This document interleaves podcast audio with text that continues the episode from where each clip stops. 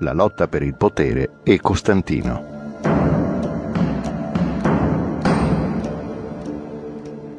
All'abdicazione di Diocleziano e Massimiano, 305, i due Cesari Galerio e Costanzo Cloro presero il titolo di Augusti, ma i loro figli, rispettivamente Massenzio e Costantino, erano stati esclusi dalla successione ad opera dello stesso Diocleziano, che aveva preventivamente pensato a nominare come nuovi Cesari Massimino Daia e Severo.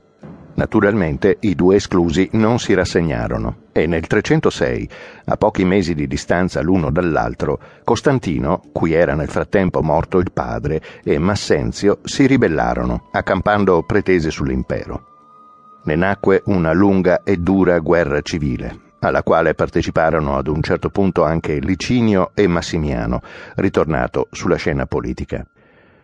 Nel 312 d.C. i contendenti erano però ridotti a quattro. Costantino e Massenzio in Occidente, Licinio e Massimino in Oriente. Allora Costantino, collegatosi con Licinio, si proclamò discendente dell'imperatore Claudio II il Gotico e protetto del dio Sole, ormai del tutto confuso con Apollo e con Mitra.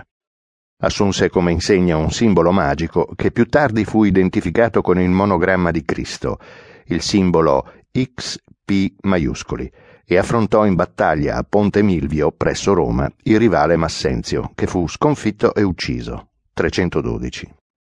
Nel febbraio del successivo anno 313, pochi mesi prima che Licinio eliminasse a sua volta Massimino Daia, i due nuovi Augusti si incontrarono a Milano ed emanarono un editto che, confermando le decisioni prese già due anni prima da Galerio, proclamava la più ampia libertà di culto per tutti i sudditi dell'impero, ivi compresi i cristiani, ai quali dovevano essere restituiti i beni precedentemente confiscati.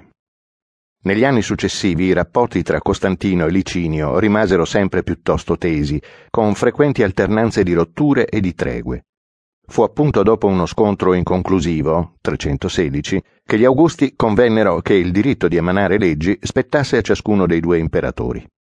Ciò significava in pratica che alcune leggi potevano essere valide solo per una delle due partes imperi e, a parte il fatto che non si ebbe più una netta supremazia del primo Augusto sull'altro come ai tempi di Diocleziano, introduceva un principio gravido di conseguenze, anche se per il momento si evitò una frattura dell'impero.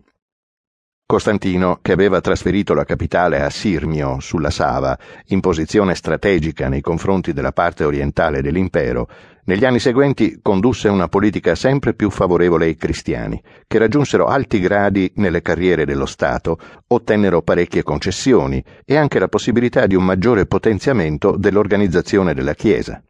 Questa politica mise in difficoltà Licinio, che fu naturalmente portato a una progressiva ostilità verso l'elemento cristiano delle province orientali, tra l'altro più diffuso che in Occidente. I cristiani d'Oriente presero allora a vedere in Costantino un protettore e la tensione tra i due imperatori continuò a crescere, fino a sfociare in guerra aperta. Licinio fu sconfitto e ucciso. 324. Costantino aveva dato e chiesto sempre più aiuto alla Chiesa e il suo appoggio gli era ormai necessario. Tuttavia la Chiesa, con le sue eresie e i suoi scismi, era divisa in parecchi tronconi rivali tra loro. Lo Stato aveva naturalmente interesse a placare questi dissensi, che lo ponevano spesso in posizione difficile, e per questo l'imperatore convocò nel 325 il concilio di Nicea, nel corso del quale venne condannata l'eresia di Ario, nel frattempo Costantino procedeva ad un ulteriore riordinamento della struttura dello Stato, che accentuò il suo carattere di monarchia assoluta di diritto divino. Il Consilium Principis divenne allora un organo ufficiale dello Stato, anzi il suo massimo organo, col nome di Consistorium, mentre il Senato si ridusse in pratica al Consiglio dei Decurioni di Roma. L'opera dei principali funzionari del Palazzo Imperiale, che formavano il Comitatus, venne diretta da un prefectus sacri cubiculi. Funzionari importanti erano pure il Questor Sacri Palazzi e il Comes Sacrarum Largitionum, insieme con gli altri comites e magistri degli uffici imperiali. Nel 330, inoltre, l'imperatore trasferì la capitale dell'impero sul luogo dell'antica Bisanzio, sul Bosforo, La vecchia colonia greca fu grandiosamente ricostruita e prese il nome di Costantinopoli. Negli anni successivi Costantino riuscì infine a battere i Goti e i Sarmati e nel 336 iniziò anche una guerra contro i Persiani, che non poté condurre a termine perché colto dalla morte. 337.